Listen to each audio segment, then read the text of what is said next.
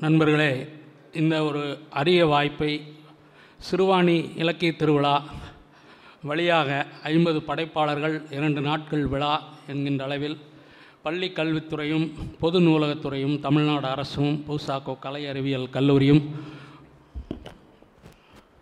இணைந்து நடத்துகிற இந்த விழாவில் ஒரு பார்வையாளனாக பங்கு பெறுவது மிக மகிழ்ச்சியான விஷயம் இருந்த போதிலும் இங்கே அமர்ந்து கொண்டு தமிழின் மகத்தான படைப்பாளர்கள் என் செந்தில் கரீம் அவர்களுடன் இணைந்து பேசுவது என்பது அவர் இருவர்களினுடைய உரையை கேட்பதில்தான் எனக்கு ஆர்வம்.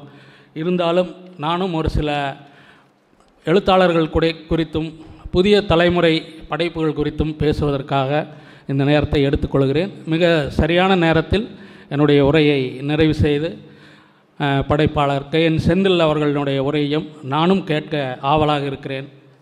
மேடையில் இருப்பவர்களைப் போலவே மேடையின் முன்பும் இருப்பவர்களும் தமிழின் மிக முக்கியமான ஆளுமைகள்.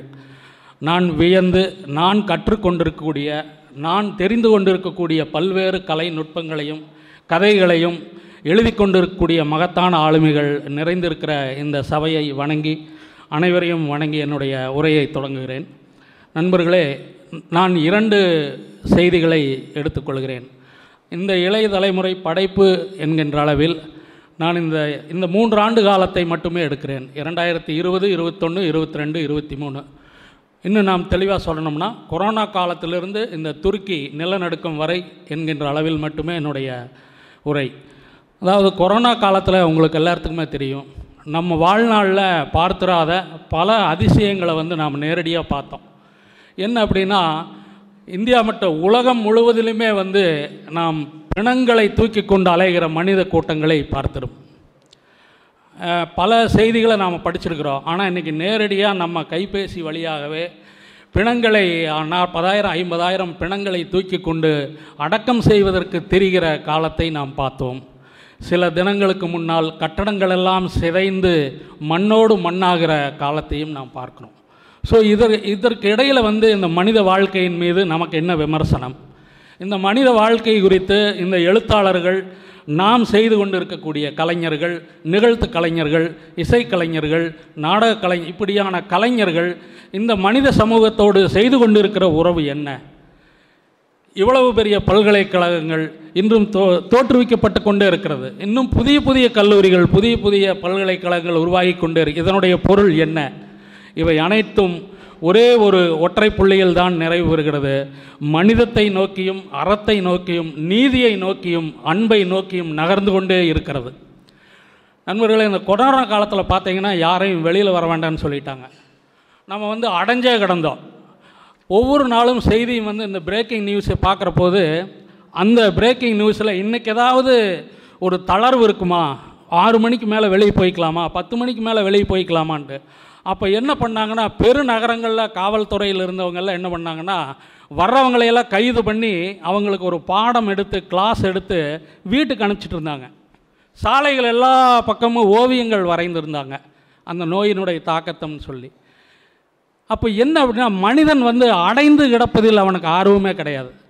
ஒருவருக்கு ஐம்பது வீடு இருக்கலாம் கடற்கரை ஓரங்களில் முந்நூறு பங்களா இருக்கலாம் உலகம் முழுவதும் சொத்து இருக்கலாம் ஆனால் அவன் விரும்புகிற இடம் தன் நண்பர்களோடு கடற்கரையிலோ பொது வெளியில் தெரிவைத்தான் மனுஷன் விரும்பு விரும்புகிறான் அவன் நாடி நாடி செல்வதெல்லாம் கலைகளை நோக்கித்தான் அவன் நகர்றான்.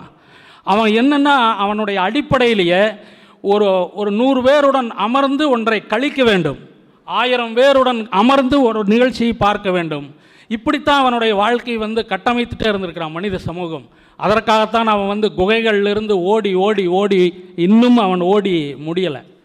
இந்த படைப்புகளை வந்து ஒரு நிலவி நிலவியல் வகைமையாக வந்து புதிய தலைமுறை எழுத்தாளர்கள் தொடர்ந்து செய்து கொண்டு இருக்கிறார்கள் நான் ஒரு வகைமைக்காக சொல்கிறேன் நமக்கு கடல் பரப்பு சார்ந்த எழுத்தாளர்கள் அருமையான எழுத்தாளர்கள் இருக்கிறாங்க. சரவணன் சந்திரன் போன்றவர்கள்.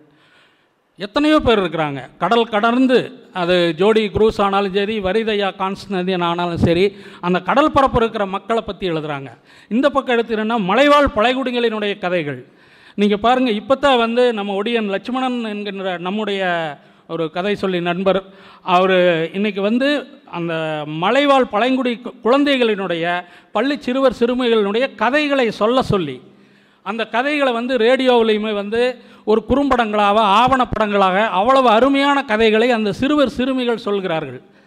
நண்பர்களே இந்த இரண்டு மூன்று வருடம் இந்த இரண்டு வருடங்களாக பார்த்தீங்கன்னா அரசு பள்ளி மாணவர்களின் சாதனைகளை பாரீர் அப்படின்னு உங்களுக்கு வாட்ஸ்அப்லலாம் வந்துட்டே இருக்கும். ஒரு திருக்குறள் ஒப்பிக்கிறதாகட்டும் ஒரு நடனமாகட்டும் ஒரு பாட்டு பாடுறதாகட்டும் ஒரு கிளாஸ் எடுக்கிறதாகட்டும் ஒரு மிகச்சிறந்த ஒரு உரைகளாகட்டும் இதெல்லாம் நம்ம இப்போ பார்க்குறோம் அதிசயமாக அப்போ அங்கிருந்து உருவாகுது அந்த அரசு பள்ளி என்று சொல்லக்கூடிய அந்த வகைமையிலிருந்து ஒரு ஏழு வயசு எட்டு வயசுலேருந்து எல்லாமே அந்த கதை சொல்லல் முறை என்பது மீண்டும் உயிர் பெறுகிறது. அப்போ அந்த த ஒரு எழுத்து வந்து வடிவமாகி ஒரு புத்தகமாக வந்தது மட்டுமே எழுத்தல்ல.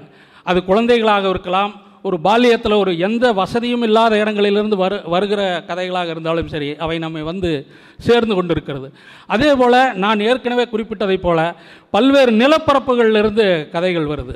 இன்றைக்கு நமக்கு பெரும் தாக்கமாக இருக்கிறது வந்து நகர வளர்ச்சி என்று சொல்லக்கூடிய இந்த நகர வளர்ச்சிக்கு இடையில் நாம் சிக்கி கொண்டு இருக்கிறோம் ஒரு பக்கம் நம்ம வந்து படித்தவர்களுக்கு வந்து வேலைவாய்ப்பு கொடுக்கணும் இன்னொரு பக்கம் அவங்க வாழ்வாதாரத்தை பெருக்கணும். அப்போ என்னென்னா இயற்கை வளங்களை பாதி சிதைத்தா தான் நம்ம எதுவும் செய்ய முடியும்?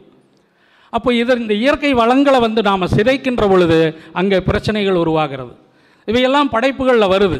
அது நகரமாக நகர சிதைவானாலும் நகரமயமாக ஆனாலும் அங்கே ஒரு கருத்து எழுகிறது. அந்த கருத்து படைப்பாக மாறுகிறது.